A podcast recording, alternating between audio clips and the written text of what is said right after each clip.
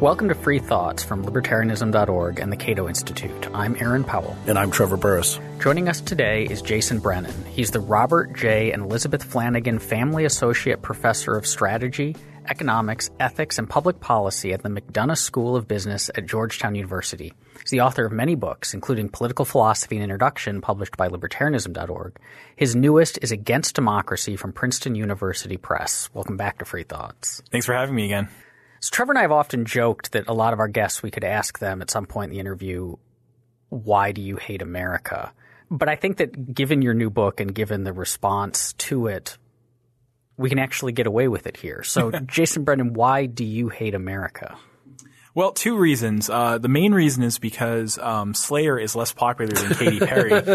but the other reason is um, because they deserve it and they have it coming. So I want you imagine a kingdom ruled by an evil or a king called King Carl the Incompetent, and he means well and he wants to help everybody, but he's utterly negligent in his responsibilities. He doesn't think about what he's doing. He passes laws at whim and random, and as a result, his subjects have to suffer through all sorts of bad policies and bad ideas, even though he really means well. Um, I think if you go to that kingdom, the, the subjects will sit around at the pub and kind of guiltily toast to the death of the king.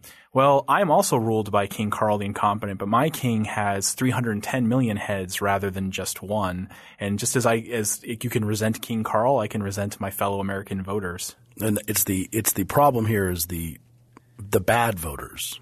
I mean, are you just against good all voters, or is it the good voters versus the bad voters? Uh, I'm against the bad voters, not the good voters. It's just the bad voters greatly outnumber the good voters. Um, so when we when we look at how people vote, a very small number of people are well informed about politics and they think and process information in a rational way. Um, a large percentage of people have no clue what's going on at all, and for them, their votes are almost random. And then a big middle segment, they are heavily biased, um, rabid, I call them hooligans when it comes to politics, and I have to suffer with the, their choices.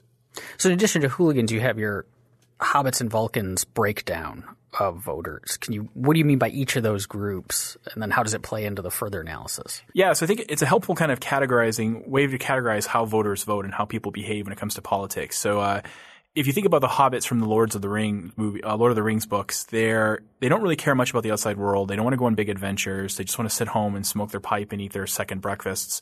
Um, so the political analog of that, which would be roughly about half of the American population, would be a person who doesn't care much about politics, doesn't have any real fixed or set ideology. If you ask them for their opinion, they'll come up with something on the spot, but it'll change ten minutes later. Um, they don't care much about politics and they don't participate much. Um, and then a hooligan, if you think about hooligans in soccer, soccer hooligans, they're people who care a lot about the sport and they know a lot about the sport too, but they also, when they get information, they're really biased. So if you ask uh, football fans in New England whether Tom Brady was guilty, they correctly say that he wasn't. And if you ask everybody else in the country who cares about football, they incorrectly say that he was. Uh, or if you're watching a baseball game and uh, there's a throw to the home plate, um, you know the Red Sox fans will say, "Of course he's he's safe," and the Yankees fans will say, "Of course he's out." Um, so we see the same information, but we process it in a way that benefits our side. So the uh, political analog would be, which is roughly about half of Americans, would be someone who is really interested in politics but they're super biased. They only look for information that confirms their own views. They regard people on the other side as evil and stupid and unworthy of consideration. Um, they're nasty and divisive and polarizing, and they're not really, they don't really think about politics in a rational way. And finally, if you think about Vulcans from Star Trek, uh, they're dispassionate, rational. They are not loyal to their beliefs. They give up their beliefs readily when the evidence calls for it. And the reason I use that category is that very few people are Vulcans. Um, pretty much me and no one else, actually. I but, knew you'd say that. right. Um, pretty much me and no one else. But uh, uh, in a sense, a lot of democratic theory and a lot of views about why democracy is supposed to be good is written as if we were Vulcans or could turn into them. And very few people are, and, and very few people who engage in politics are likely to become one. So is this really is this really against you went for against democracy as the title of your book. It sounds like it's against bad voters. Uh, well, I am actually arguing against uh, a view I call democratic triumphalism. So, democratic triumphalism holds that democracy deserves three cheers. Cheer number one is participating in politics makes us better people, and we should do more of it. My my response is empirically speaking, no, it doesn't. No, it makes us worse. Um, cheer number two is your political participation is good for you. And my response is, no, it really isn't. Doesn't really do much for you.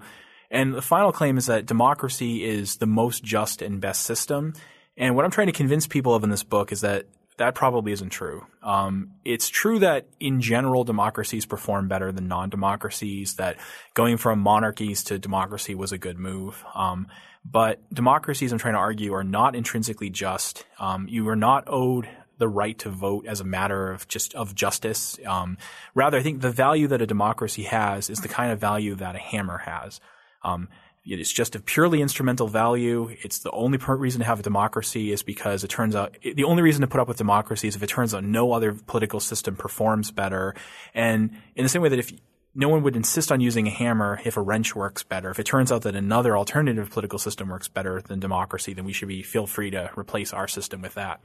Well, on the justice side of it, though, like yes, we want a governing system that works and produces results that we find appealing and valuable, but isn't there a strong argument that like look if you're going to be ruled if you're going to have people holding power over you you're going to have a state then justice demands that you have a say in how it operates that you have a say in what it does to you yeah, you know, I, I find that kind of appealing, but the thing is, you don't get a say in democracy really. And uh, the system that I have as an alternative, you might, which I call epistocracy, you might not get a say either. So I think here, there's a nice story by the libertarian philosopher Robert Nozick called The Tale of the Slave. And he says, you know, imagine that you're a slave who's owned by a, a kind of cruel master, and he has you, he goes through a series of steps um, in which you go from, like, this master becomes nicer and nicer. He sets up a set of rules. He lets you live outside the manor, but he can still control your life. And then when he dies, he decides to leave you Eh, like your your life to the other 10,000 slaves he owned. And so the 10,000 slaves collectively own all the slaves including you. And then they make decisions. And then eventually they say, you know, they ask you for your opinion, they find it kind of useful. So eventually they decide whenever we're split 5,000 to 5,000, we'll let your vote carry the day. And then at the end they just decide to throw your vote in with everybody else. And Nozick's point here isn't that you're a slave in a modern democracy. That would be like absurdly hyperbolic. But his point is that your right to vote doesn't really get you much. Um, if you're, it, it, here's the way of putting it: like if you're Jewish in 1932 in Germany on the fourth federal election, you might as well vote for the Nazis or stay home. It has no effect. So your right to vote isn't really a say. Whereas the philosopher Ben Saunders says, when we're thinking about political power in a democracy, each of us gets so little that fighting over equal rights is not like fighting over equal slices of a cake, but fighting over crumbs. But isn't this does this theory then change based on the size of the de- the democratic polity? So if you're living in a hundred person town, does does this have a scalability issue to it in terms of how effectual your vote is? And if that's true, um, how does that color just being against democracy? You're against big democracy, or, or you're just against even ten people voting to go to lunch. I think uh, the argument that like it's important that you have a right to vote because it gives you say a say or some degree of autonomous control works better when you're talking about small democracies of a couple hundred people, where your vote might actually have a chance of counting for something. Um, so my point here is just that in any modern nation state, uh, your individual right to vote is not giving you power. And by the way, that's not a bug of democracy. That's the whole point of democracy. It's not supposed to empower individuals. It's supposed to empower the collective. In a democracy, the majority of the moment is the thing that rules. It's not the individual. Well, that's something I want to actually push back on because you, uh, it's a weird use of the word empower. Uh, I mean, well, it's a literal use of the word. It's not weird, but it's literal. Yeah. So you write in one section of the book, you said, um, uh, when suffragists succeeded in getting women that right to vote, they empowered, empowered women as a group, but for the most part, they didn't empower any individual, any individual, woman, except for a tiny minority that won political office. Now that's that's interesting. I feel like that's just a miscommunication. That when people say we empowered women, uh, they're saying it kind of symbolically. They're saying that they have political power now, but they think they're saying it symbolically that they, it's now important that women have a voice in the political process. And it's not really important that any individual woman is not that powerful in democracy, but they they were definitely disempowered symbolically and literally when they couldn't vote at all. And so it was very important that they got the right to vote. And it's more of a metaphorical empowerment than literal. That might very well be the case, and that's I think one of the things we're supposed to do as philosophers is take these speeches and hyper and claims that people make, these high sounding, highfalutin ideas, and ask, what are you actually saying? So Elizabeth Cady Stanton says, um, you know, women without the right to vote, they're mere um, petitioners to the government. And I say, and then she says, when we get them the right to vote, they stop being mere petitioners. And I think it's true that women as a group now have significant power. Um, they are no longer mere petitioners, but at the same time, any individual woman remains a mere petitioner in a democracy or another system. And then if she says, well, that's not what I really mean, I'm like, great. Well, now we can clarify. What are you actually getting at? Uh, I think the thing that you're, um, that you're getting at is sort of the symbolic value of having the right to vote. So, um, the Nazis in like Keep using Nazi examples, but they work. The Nazis made Jews wear the Star of David as a way of expressing in public that they are inferior to everybody else. In modern democracies, we use the right to vote as the equivalent, sort of the opposite. It's a signal that you are a full, equal member of the national club. It's our way of publicly expressing that you're valuable and you count. So my question that I ask in, in chapter five of the book is, well, should we do that? Do we have to think that way? Is that actually a good way of thinking about um, the right to vote? Is it is it built into the fabric of the universe that the right to vote is an expression of your fundamental value into society, or is it possible that we could instead think of the right to vote as being like a plumber's license? The U.S. government denies me the right to engage in plumbing. If I were to offer, if you give me a hundred bucks to fix your pipes, I'm doing something illegal apparently. Um, but I don't think that in virtue of being denied a plumber's license that I'm somehow signaled to be an inferior member, or second class member of society. Why can't we think of the right to vote that way? But don't we talk about I mean, this is so back when you blog at Bleeding Heart Libertarians, and when Bleeding Heart Libertarians first launched, um, one of the arguments that was made a lot on it, and particularly by Matt Zwolinski, was that things like occupational licensing and other regulatory barriers weren't just making people poorer by limiting their options, but were disrespecting them in an important way. That these rights, that these economic rights are as meaningful, and this is the knock against, say, Rawls's list of the central rights, is they seem to exclude these extremely meaningful economic rights and choices to author one's life. And so it would seem that from the one side, the libertarian argument is saying you can't be a plumber is judging you as second class or is taking away an important liberty. So it seems odd to be using that then as an argument also that it's not.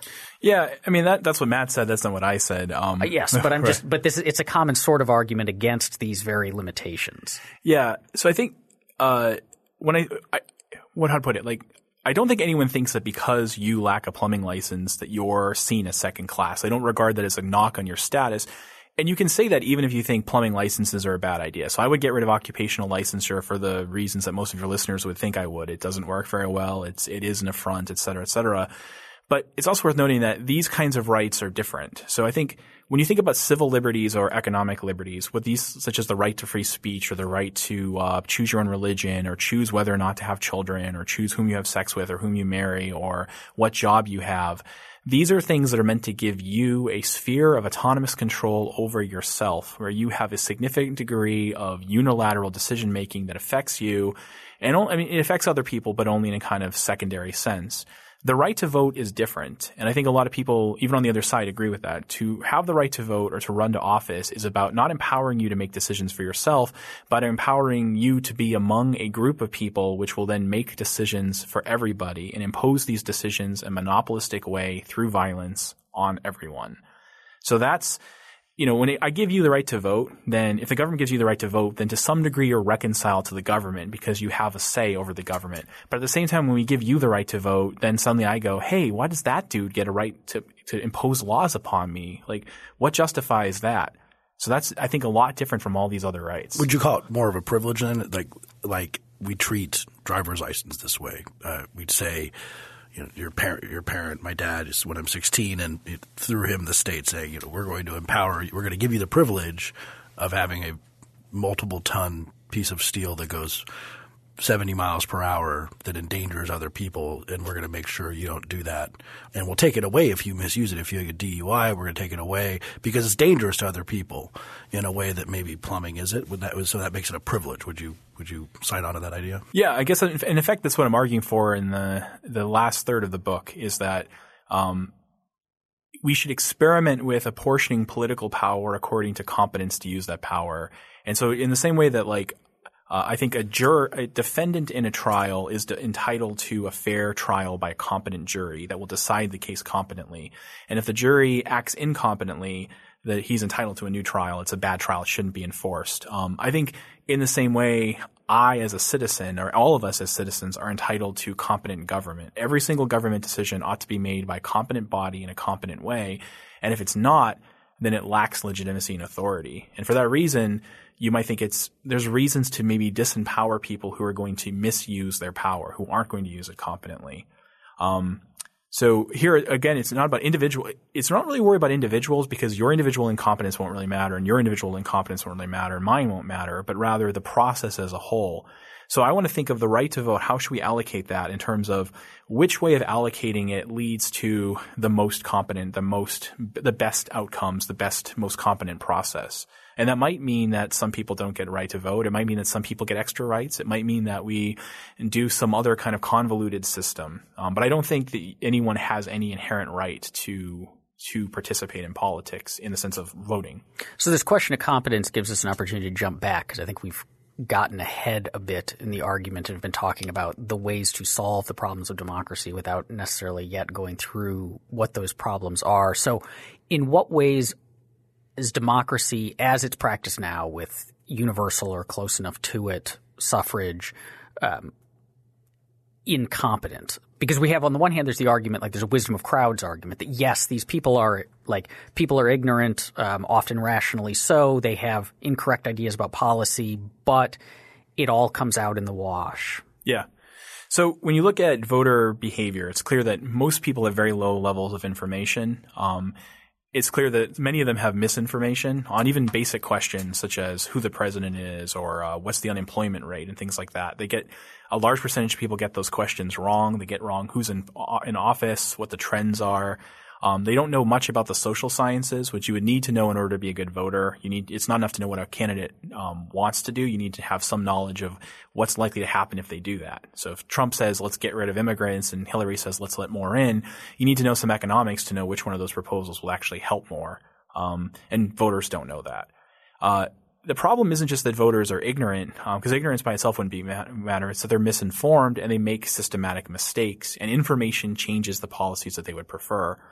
So there are these wisdom of crowd type arguments that try to say it's okay, it all washes out. And they're all based on these a priori mathematical theorems, which are fine in terms of the math. But the question is, does it actually say anything about the real world? And I think it probably doesn't. So there's this thing called the miracle of aggregation, which says uh, vote ignorance doesn't matter because voters will vote randomly, and so it, all the ignorant voters will cancel each other out, and the smart voters will decide the day. Uh, empirically, it turns out they don't actually vote randomly. They have all sorts of biases, and so that's just not true. That the theorem doesn't hold. Um, there's something called the Hong Page theorem, which says if people are sufficiently sophisticated in their mo- mental models of the world and they come together to try to solve a problem together where they agree on what the problem is and what would count as a solution, um, then as long as they have diverse models, that's as good as making people smarter. And that again, the mathematics of that is fine, but when you actually look at the real world democracy, what you can say is most people don't have a sophisticated model. They have systematic errors. They all make the same mistakes, so there isn't actually diversity. Um, they're not actually trying to solve the problem together. They don't agree on what counts as a solution. So the, it ends up being just this mathematical curiosity that isn't actually telling us much about real world democracy. But is this an argument against? So most of these critiques sound very much directed at things like referendum on the ballot where the people are voting specifically on whether policy A is adopted or not. But that's not how most of democracy works in this country. Instead, people aren't really voting on policy. They're voting on a candidate who represents a bundle of policies and beliefs and temperaments and attitudes. And if your if your ultimate solution to the problems of democracy is you call epistocracy, mm. right? So rule of the knowers, isn't that basically what we get? Because the American people say, I'm going to pick candidate A or candidate B. And then once candidate A or B gets into office, they are making decisions informed by a whole bunch of experts. They've got advisors. Their, Congress is a very select slice of America who arguably, no matter what you think of congressmen, they know more about politics than the average American. Um, and so those are the people who are actually then making the decisions. Yeah. I think that's right to an extent. And I'm, and unlike a lot of people who get upset about this, I, I say yay. You know, so Martin Gilens came up with a book saying that, uh, um, the median voter theorem isn't strictly speaking true, and higher income voters, who, oh, by the way, happen to be higher information voters, have much more influence. And uh, there's a lot of political science showing that um, bureaucracies and, and other and politicians have significant independence from what voters want. Um, and I think that's a good thing. I think that's why democracy overperforms. Uh, the policies we have are significantly better than they would be if we simply did what the median voter wants. So in a sense, the, the structure of the argument is almost like this. Um, the first third of the book is meant to show you that politics makes you dumb and mean. The second third is meant to show that there's no such inherent right to vote. It goes through all these arguments about why democracy is inherently just, and I just try to take them all down. And the last third is to get you to be an instrumentalist about democracy. And you'll either do one of two things. You either go, voting doesn't matter at all, elections don't matter at all, in which case you're not with me, but you're also not against me. You should just be like, yeah, whatever system works better, that's fine, because I've already taken down any reason to prefer democracy. Or you think voting still does matter, in which case you should be in favor of experimenting with epistocracy. So the thing is though, like, it's true that voters don't completely decide things by themselves, but it is still the case that a lot of policies that get implemented, that the candidates' platforms and, t- and in general what politicians tend to do is strongly correlated with what voters want. And what voters want is strongly correlated with what they know. And if they're misinformed, they want the wrong things. So I mean, I, if suppose four years ago I'd waved a magic wand and I made everyone in the United States have the knowledge that you get. Like they, they're all able to pass Econ 101 perfectly. They're all able to pass Poli Sci 101, History 101, and they can answer every single question on the American National Election Studies quiz of basic knowledge perfectly there's no way we'd have Donald Trump versus Hillary Clinton. We'd have much better candidates pushing much better policies. So the candidates that make it on the ballot are themselves a product of who the voters are. Yeah. The Econ 101 thing strikes me as interesting because if we're trying to come up with criteria that would make someone a a voter in your system who could, who would have the privilege to vote, uh, we could talk about many tests that could do this. And there's a lot of people out there who are not totally stupid who think that Econ 101, they, the kind of people who use the word neoliberal all the time mm-hmm. is, is a bunch of neoliberal uh, fabrications, and it's not really something you need to know about the world. And they're not stupid, I mean, in the in a basic sense. And so if we said you have to take Econ 101 to become a voter, uh, they would be very resistant to that. And any sort of qualification about what it would take to be a voter would be kind of like a discussion about – what should kids learn in school? Like yeah. music or art, or do they need more history, or they need this kind of econ? And like those people should be voters. So how are we going to? That seems to be almost an intractable problem because even the idea of the people who are allowed to vote is wrapped up in this idea of citizenship and like the kind of people we want in our society, and therefore, and how will we decide that line? Because we couldn't vote on it, or it seems to be kind of weird that we couldn't vote on what the line is about who could vote. And so, how do we implement this system? Yeah, so it's true that if you said you, are not allowed to say have the right to vote unless you pass Econ 101, or if you pass Econ 101, you get an extra right to vote. That's going to be really contentious because there are a lot of people that just want to reject economics because uh, it's not flattering to their ideology. Um, I mean, if I if I could, I wouldn't let people with English PhDs vote. Like, oh, you're having a PhD in English, you probably are crazy. Um, and they would probably say if you haven't read Shakespeare, then you shouldn't vote. Well, yeah. maybe not so, now. So, uh, I mean, in this case, there is the truth, which is you should know Econ 101. But let's just say that that's contentious for the sake of argument. Um, there are more mild things that we can do. You can take basic political knowledge, the kind that you can Google very quickly, and the kinds of stuff that's going to clearly be relevant. Things like, um, so, so the American National Election Studies surveys, they ask this sort of stuff. Who is the vice president? Um, which party controlled Congress last year? Is the unemployment rate going up or down? Can you estimate it within five percentage points? Can you estimate roughly how much money is spent on the following things? So this really basic stuff that is seen as non-contentious, it's non-ideological. It turns out empirically, and it's been this way for 60 years, and it's true in the other countries, not just in the US, your ability to answer those questions determines what your policy preferences are very strongly, even when you control for the effective demographic factors like the fact that you're male or rich or, or female or poor or whatever.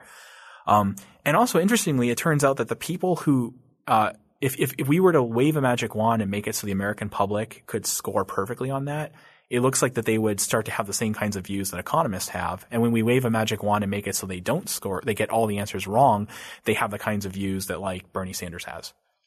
But how much of that is because they have they don't know that stuff because there isn't an incentive to know that stuff. So the reason like if that you know who the president is and who your congressman is and that you happen to know economics is probably just a sign of having generally a higher level of education.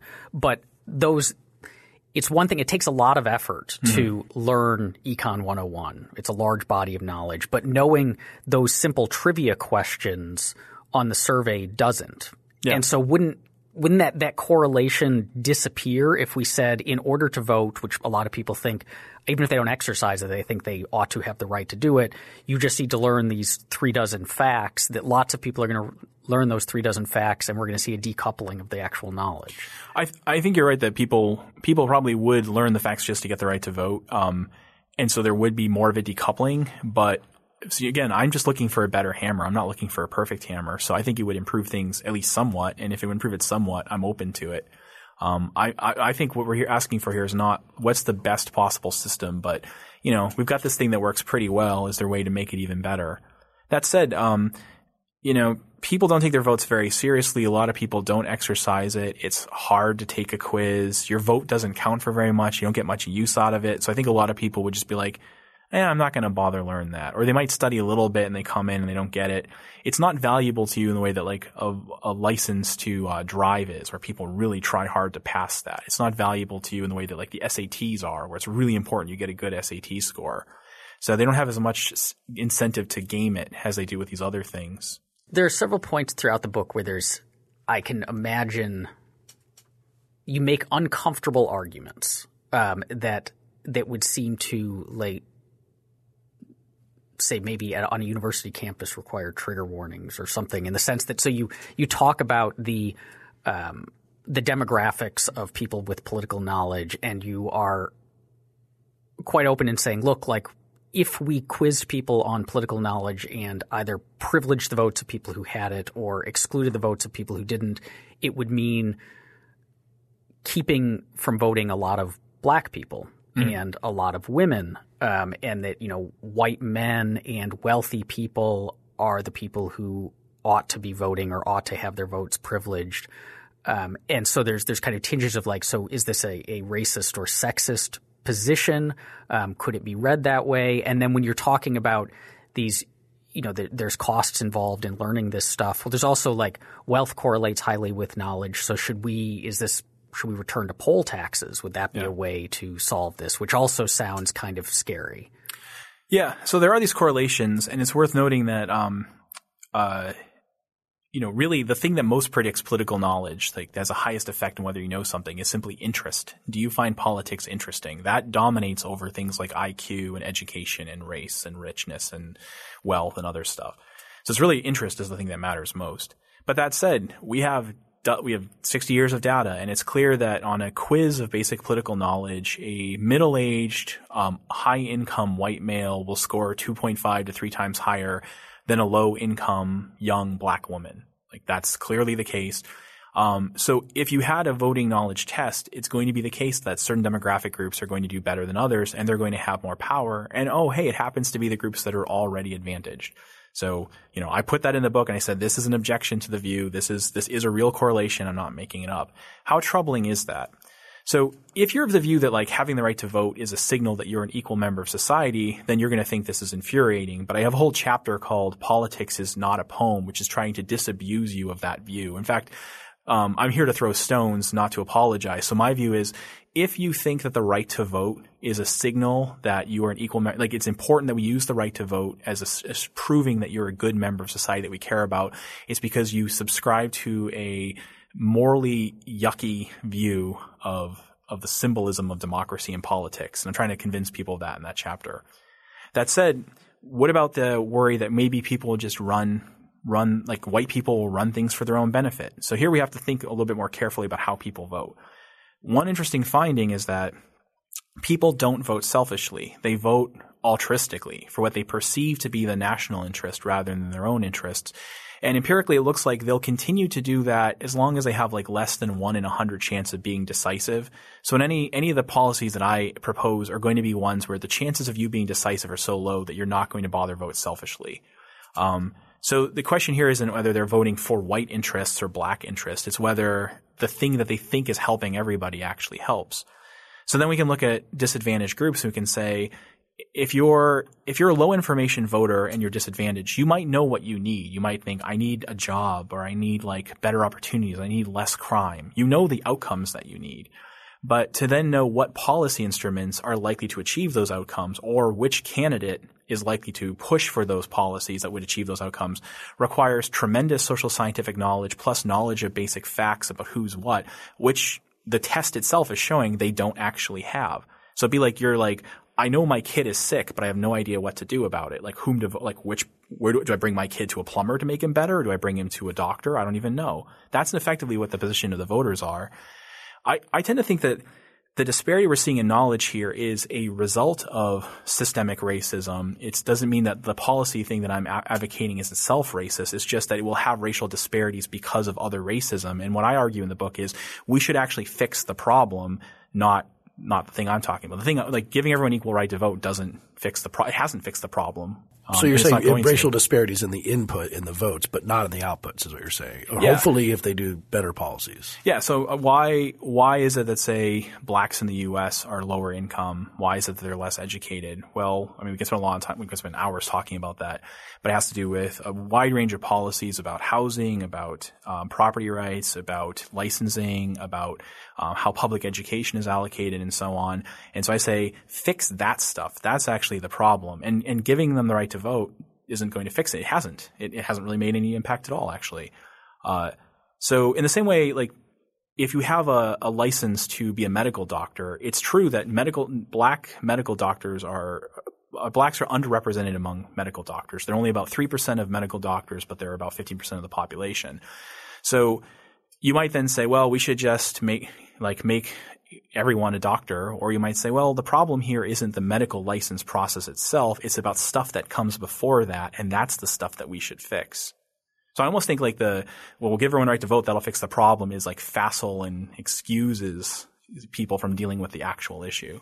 The studies on selfish versus altruistic voting, um, I see those come up a fair amount, and I've always been curious about how those studies are conducted because I can imagine that – you ask people whether like would they vote for something that's explicitly in their self-interest or do they prefer to vote for the general good? And they will always, they'll say the general good but what counts as the general good is an epistemic question. And it feels like a lot of people tend to just conflate their own interests not intentionally but like you you really only know you and your immediate group. And so you kind of think like it's the like what's good for General Motors is what's good for America, or the the Trump voters who think you know what's in the best interest of America is to shut down trade to bring back Rust Belt manufacturing jobs, and so we would have these rich white people who would say, "Yeah, I'm voting for everyone's good," but what it would really end up looking like is what's going to promote their interests, even if unintentionally. Yeah.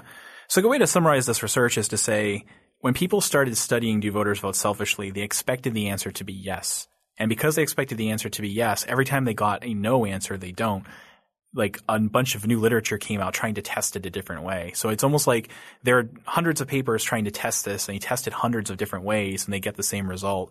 So yeah, if you just ask people, if you ask people how do you vote, everyone says I vote altruistically. And if you ask them how other people vote, they say they vote their pocketbooks. Um, but we know that in surveys, even anonymous surveys, people suffer from social social desirability bias. They answer the survey in the way they think sounds good rather than what's true.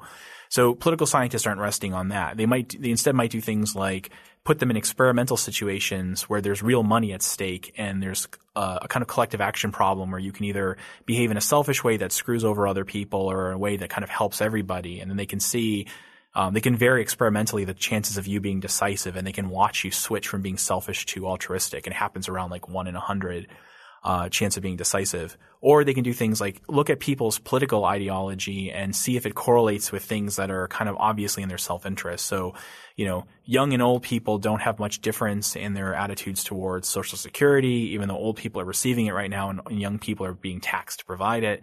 Um, men and women don't have very significant attitudes in their attitudes towards uh, abortion rights. In fact, sometimes when you do polls, you find that men are more in favor of it than women, which is why when I see women who say you shouldn't be allowed to vote, like talk about this unless you have a uterus, I'm like, well, you might actually get the opposite result if we did that than what you want. Um, uh, welfare attitudes towards welfare are quite complex, but really high income people and really low income people don't have very different attitudes. Uh, you know, high income people are more likely to vote Democrat than they are to vote Republican. Um, so the relationship between, if you think of Republicans as being for the rich, well, the relationship between income and, and voting one way or the other is kind of a U shape. Really low income and really high income people vote, um, Democrat and middle income people tend to vote in between. So we don't even find correlations that seem to track what you would independently call self-interest. And there's again hundreds of studies trying to test this hundreds of different ways, and they just come out, nah, it's a really weak predictor.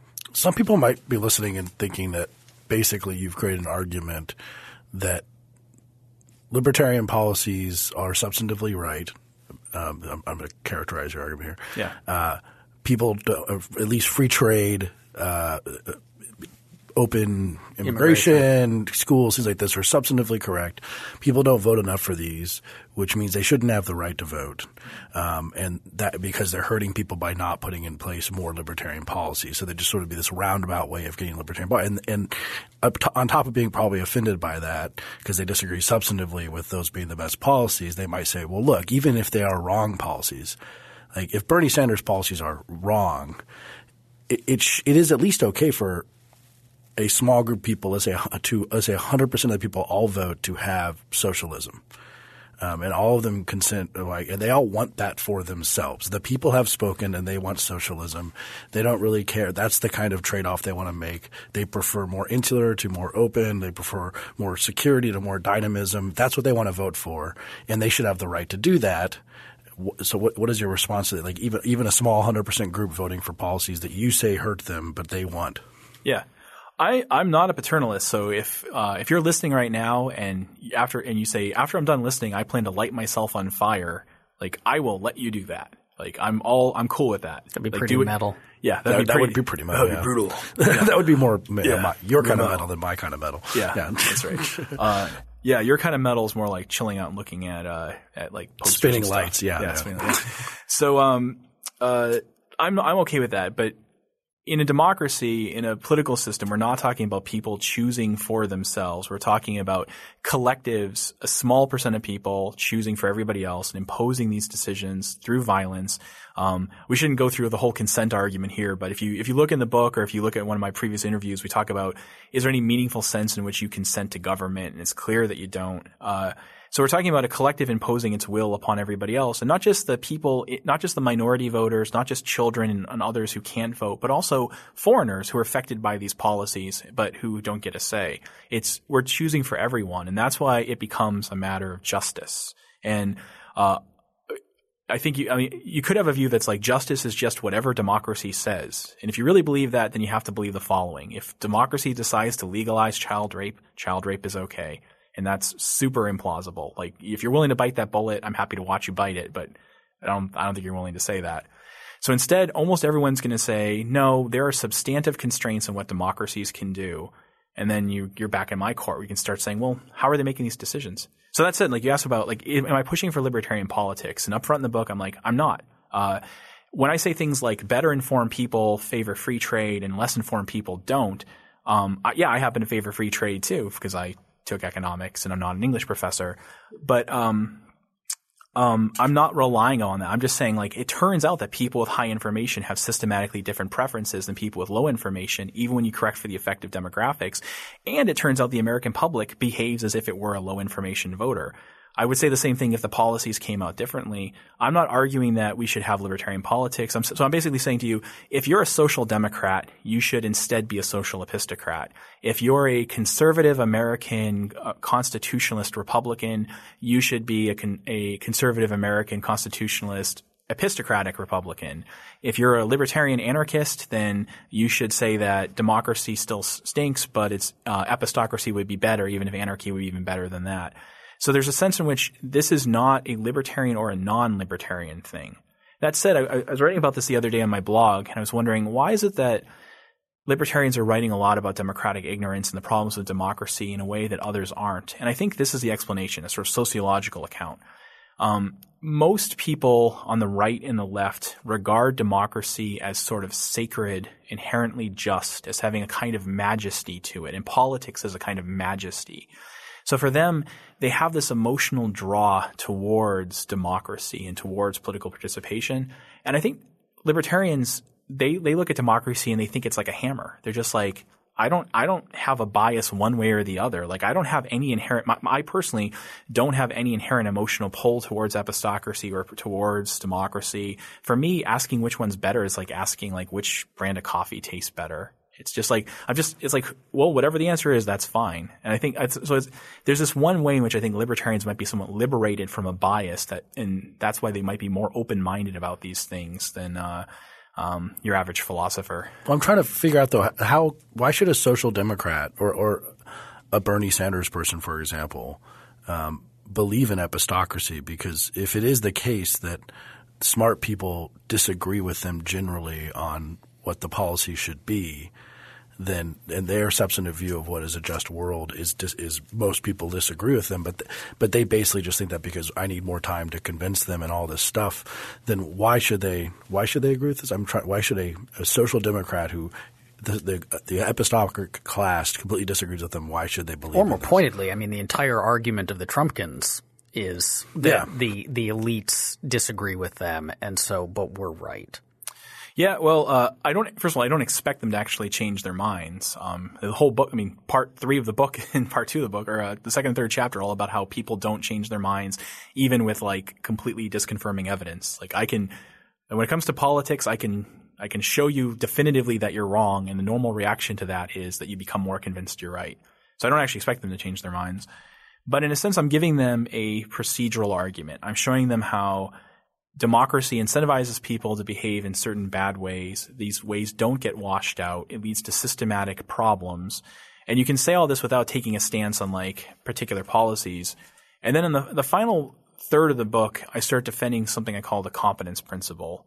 So my argument is that we're entitled to competent government. And I use this analogy I've, I brought up before of a jury. And that's not ideological. You're saying it's just competent. I think, yeah, I am just like with a kind of non-ideological sense of competence. So we think about a jury trial. Like, let's say you're a defendant, you're getting tried, and a third of the jury just flips a coin, and a third of the jury decides to find you guilty because they think you're a lizard person or they believe in some bizarre conspiracy theory, and another third decides to find you guilty um, because they just have utterly bizarre beliefs about the world or whatever, or because they just don't like your, the color of your hair. We would think that when they find you guilty, they've done something wrong. They've misbehaved. Um, they've mistreated you in some way. They owe either you, the defendant, or maybe us, the rest of the American public, whom they're representing, better behavior. And it's an unjust decision because of their lack of competence. So what if uh, a president did the same thing? Like you're the president and you have to decide like what to do today, and you're like, well, I'm going to roll, flip a dice. Oh, came out number 18. That corresponds to go to war. Okay, and I have to pick a country. Throw a dart. Russia. Didn't, didn't Reagan use uh, a horoscope or Nancy Reagan use like someone reading horoscopes? I think at, oh. different times. So yeah, I, I don't know that if that's true, but if they did, that was real scummy. Yeah, she had an astrologer coming. Yeah, she had an astrologer. Yeah, it was Vice a, had a mini documentary that came out today or yesterday that oh wow talks about it. Yeah, great. Well, you know, she was the first lady, I guess. But if if Reagan were doing that, I'd be like, yeah, bad behavior, Ronnie. That was that's you're you're that's deplorable. You owed us better behavior. We when when you go to a doctor, you expect the doctor to know your symptoms, to pro- think about your symptoms in a scientific way, to make a decision on your behalf, to consult the scientific evidence, not to just say, open up a can of tomato soup, pour it out, and see what the letters spell out and use that. But voters are kind of like they're kind of like the people I'm talking about that are misbehaving. So what I'm saying is regardless of your ideology, you should think that that is bad behavior and what politicians and voters and others owe to the people they governed is competence. And what counts as competence here? I mean, luckily the American public sets the bar so low for me that like even a really mild theory of what competence is, they're not gonna they're not gonna pass it. It's knowing the relevant facts and thinking about the facts in light of like background social scientific knowledge. That if I ask just just for that, they don't meet that. But it seems like you're so you're really actually seemingly against force or illegitimate force. I feel like that that fundamentally because the doctor who does that, the alphabet soup thing you said. I mean, there are people who go to doctors who have practices that are not much. I mean, homeopathic, you know, faith healers, whatever, that have practices that are not much better than that. Yeah. Uh, and we let them. Yeah. We we think that's okay. It seems to be the the difference. The problem you really don't like is you owe competence when force is involved uh, to others who did not consent, actively consent. Yeah, something to, like to, that. to it. So it's it's not just we because like we don't even actually necessarily owe, owe ourselves competence. Um, we just owe competence to people when some sort of seemingly justifiable force is being employed. So maybe your analogy between doc- it'd be it's basically it's like the doctor that I'm going to make you go to. I owe a different level of competence than me going to a doctor, which I can use a witch doctor or someone who reads the auguries of birds or whatever I want. So it's the force problem here that you're really against, and how people choose how to use force. Yeah, that's right. So with the jury example, what what makes this work for the jury, why almost everyone who I ask agrees that yeah, the jury owes it to you to dis, or at least to the people as, that they're representing to decide competently in good faith. It's because the decision is high stakes. It can greatly affect a person's life, liberty, and happiness. It can deprive them of those things, and the decision will be en- enforced involuntarily through violence and threats of violence. So high stakes, involuntary decisions that can that can affect people's life, liberty, and property. And then you're asking, and they say if you if you agree with that when it comes to what a jury jury owes the defendant and or the American people that it's representing, well, those same features apply to most governmental decisions, not all of them. So if we were choosing what the national anthem would be, this so-called competence principle that I defend, I don't think it applies to that. We can just whatever we pick is fine, doesn't really matter if we're if we're making decisions that don't have any real impact, that's we, you're not owed competence. But I think in involuntary high stakes decisions, which many political decisions are, then the people making those decisions have to be competent and act in good faith. So, so the the question now, I think, obviously, is, and I, think probably you've been asked this before. Is a lot of you've done a lot of dis- discussing this book anyway. Why do you leave any amount of democracy? It's it's purely instrumental. It's about so if it's epistocracy, it seems like allowing any amount of democracy is putting a little bit too much air in it. We should just have one really really smart guy, Yeah. who knows all these things, or at least a panel of technocrats. yeah, something like that. Yeah. So in principle, because I'm trying to get TVD people who read this to be quite instrumentalist about about politics. So I personally would say that if making you dictator happened to lead to like come up whatever the correct theory of justice is, just outcomes. If it turned out that making you dictator led to that, then I would be happy with making you dictator. You're going to have to listen to my metal, though. You can't listen to your metal anymore. well, No. so that's what we know it's not you in particular, right? Uh, but no, if it turns out like Whereas would be I think that the, the the taste for metal discredits the claim to an epistocracy from Yeah, it very well may. Um, so I, I, I'm in a sense willing to like say like whatever system happens to produce the most just outcomes is probably okay. I'm not sure if there's any real system that's inherently unjust or inherently just, but I don't, for the purposes of the book, I'm not taking that extreme claim. I'm saying epistocracy versus democracy, that it's itself purely instrumental. We should just ask which system turns out to produce the most just outcomes. So here's some reasons for thinking it's not going to be a panel of, of technocrats. So first of all, when you use the word technocracy, you're usually picturing a small body of experts who have a lot of education who get tremendous power um, in terms of the scope of what they do. They're allowed to control your life and make decisions for you. I'm not advocating any of that. In fact, a lot of Democrats advocate that. Um, a lot of like small d and, and big D Democrats, they are in favor of technocracies. They want the they want groups to like decide your life for you. I'm not here talking about even the scope of government, what's under the control of government. I'm just talking about whatever whatever the rightful scope of government is, who should be making those decisions. So one reason not to make it a small group of people is that if it's a very small number of people, it's easier to buy them, to engage in rent seeking. Um, it's easier, it's more likely that they'll use power for their own ends than for the ends of others. And also, um, this this thing, the Hong Page theorem, which says that adding cognitive diversity to a collective decision making process can improve the process and make it smarter. It's not completely wrong. It's there's a lot of truth about that, and so in an epistocracy, for that reason, we'd want voting power to be fairly widespread, just not as widespread as a democracy. So I, I'm having a, a debate with a philosopher at uh, Yale called Helen Landemore, and she thinks the Hong-Page theorem says all heads are always better than just some of the heads. And that's, I think, clearly not what the theorem says. I think it's a, a misreading of it, and you can't get that out of it. But it does say that sometimes it's better to have, say, many not as smart heads to just a few smart heads. I think that's probably true. So when I when I read something like the Hong-Page theorem, I go, this is a good reason for epistocracy to have say 10% of the American voting public voting rather than just 1%. But I don't think it gets you to 100% or 60% or 80%. Most of the argument that we've been talking about today has been on this instrumental side of democracy in terms of the policies it produces. So if, you know, letting everyone vote or requiring more people to vote has worse outputs on the policy end, but a lot of the book is dedicated to also countering the argument about the effects that democracy has on not in the policies it creates, but just in the very fact of participation yeah. within it. Um, and so I wanted to ask a bit about that. I mean, you in in chapter nine, you have a long quote from what sounds like a fascinating essay from political commentators Aaron Ross Powell and Trevor Burrus about the way that democratic participation creates conflict. Um, but there is this counter argument that like no matter what the policies it produces, democratic participation, um, deliberative democracy is ennobling. That yeah. it, it cause it creates more tolerance and respect for each other, and you push back pretty strongly on that. Yeah, that's right. So you know, in the beginning of the book, I, I see myself as having a conversation with uh, John Stuart Mill from the 19th century, who wrote on representative government, and he had a bunch of hypotheses, which he admitted were hypotheses, and he hadn't really tested them, and he couldn't really. And one of his hypotheses was that getting people together to discuss politics would educate them and ennoble them. It would educate them in the sense that it would make them learn a lot about the world and how it works. It would motivate them to learn.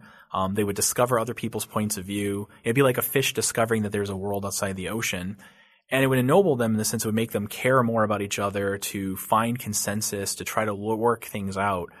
Um, but these are empirical claims. They are testable empirical claims. So since then, we've had a large body of experimental work and also observe, just work observing behavior. And I, I kind of summarize all of that stuff in chapter three, and I say in general, empirically, it looks like deliberation causes polarization. In general, it looks like participating in politics makes you a mean person. It makes it so that if you decide to engage in politics, you're likely to be tribalistic and hateful towards the people with whom you disagree. Uh, in general, it looks like it doesn't make you smarter. Um, the, the, the kind of victories deliberation gets are the sorts of things where you could have just written down some information on a piece of paper and given it to them ahead of time. Um, it actually makes people dig in their heels. Um, they're more likely to when they when they talk to people with whom they disagree. The normal effect is, well, those people are stupid, and I must be even righter than I thought. Um, even it, um, they're not. So there are all these weird biases and bad effects. Um, and and the response from deliberative Democrats to this empirical literature has been, I, I think, pretty weak because what they often do is they say, oh, well, you don't understand. You see, deliberative democracy, the claim is that if people deliberate according to the following criteria, then these good things will happen. And what your empirical work showed is that when we put them together in a room, they don't follow those criteria and bad things happen. So I'm saying if A, then B, and you're showing me not A and not B. That's not, that doesn't disconfirm my view. And logically speaking, they're right, but I think it's a, a weak victory. So the metaphor I use in the book and elsewhere is, um, uh, college fraternities, and I, I was in a frat, um, but college fraternities, uh, in general behave really badly. In general, empirically, they're they're drunken rape factories. They lower students' grades, et cetera, et cetera. That's how it works out. But if you look at their mission statements, they have very noble ideals about, you know, SAE wants to create the perfect gentleman and uh, Sigma Nu wants to lead, have people lead the life of love and honor. And they have these wonderful ideals and they have guidelines about how fraternities are supposed to be run, and then they say if the men in the fraternities behave this way, then this is what we expect to happen. And the empirical work says they don't behave that way, and those good things don't happen. So then imagine somebody said, "Oh, I'm doing ideal fraternity theory. I'm talking about the ideal of a college fraternity." You might be like. Yeah, you're right, I guess. If they did it the right way, it would be great. But I'm talking about actual college fraternities, and actual college fraternities in general stink like not not mine, the one I was at, but I was at a very nerdy school where uh, had kind of a different result. Um, so similarly, if if liberal Democrats respond by going, "Oh no, you don't understand. I'm doing ideal theory," which is their response. I have quotes in the book showing that. He's like, "Yeah, okay, fine. I agree. I, I'm willing to say ideal deliberation would be a wonderful thing, but in the actual world, engaging in politics makes us worse people." If someone has gotten this far in both this episode, uh, who, who's maybe very angry and or, or feeling very upset about what you're saying, and uh, maybe not able to refute everything you've said. Uh, that I bet that person maybe doesn't exist. They probably turned off after ten minutes. But if they've Yeah. gotten this far, uh, and they're like, they they might be thinking, why did this guy even do this? Or why why did this guy even write a book about how democracy? I mean, this is this seems to be at the very least to be making the problem worse and destructive to the kind of participation because democracy can be better. And they would definitely say that Yeah. And and they're all for it being better. And the, the, the democracy fetishes are just all about civic participation and civic voting and all these things. And like what you're going to get out of this book is like we're not going to go and take away half the federal government and get rid of all these things, and we're not going to get that. At the very at the very best, we're going to get a bunch of people who just like, well, I guess I'm not going to vote anymore, and then it's going to get a big pro- people who should be voting, and it's going to be a big problem. So you just wrote a book that is either offensive or destructive, and that's the best you can do. How do you respond to that? Yeah, see, I think they're the bad guys. Like, I'm here to throw stones. I'm not here to apologize. Like, I'm without sin and I'm here to throw the first stone. So I'm, I'm trying to do two things with the, all the stuff I've been writing about democracy and, and even some of my other work. Um, one thing is many people have the view that political participation is sort of elevated. To be in politics is to be better. I have a quote from Albert Herberon saying how what we do in democracy is we have take the majesty that we used to give to kings and we give it to everybody. And I'm here to desacralize politics. Say, it's nothing special. So, in fact, if you read some of my earlier books, I have a very populist view of civic virtue, where I think being a stay-at-home mom, being an auto mechanic should be elevated, and that political participation should be lowered. Keep in mind that's a very unselfish thing for me to say because what basically all my colleagues are doing is like the good citizen is a person like me, but I don't want to be an egalitarian, so I'm just going to pretend everyone is as smart as I am. What I'm saying is like, no, I'm actually better at a few things than other people, and it's not a big deal. What you do is just as good or better. So I'm actually the only populist out there. Everyone else has like a weird quasi elitism that they're not owning up to. Secondly, uh, this book and the last book I wrote, Markets Without Limits, what they're meant to do is kill symbolic reasons for, like, oh, how to put it? There are things that we could do that would make our lives better, but people aren't willing to do them because they think it expresses the wrong thing. So they'll say things like, we shouldn't have markets in kidneys because, yeah, that'll save lives. That'll save 100,000 lives if we have a market in kidneys, but man, that just expresses the wrong thing. It's ugly. What it sa- that market says is, ugh. And I'm here to wage war against these symbolic arguments. And that's effectively what they're doing in democracy. It's like, yeah, epistocracy would work better. We'd have uh, um, less uh, less unjust war. We'd have better welfare policies. We'd have like better policies towards uh, pollution. Uh, We'd have better mortgage policies. Government would work better. We'd be happier and healthier and lead better lives. But it says the wrong thing, so I don't want to do it. I'm like, no, don't, I don't want you to think that way. Thank you for listening. If you enjoyed today's show, please take a moment to rate us on iTunes. Free Thoughts is produced by Evan Banks and Mark McDaniel. To learn more, find us on the web at www.libertarianism.org.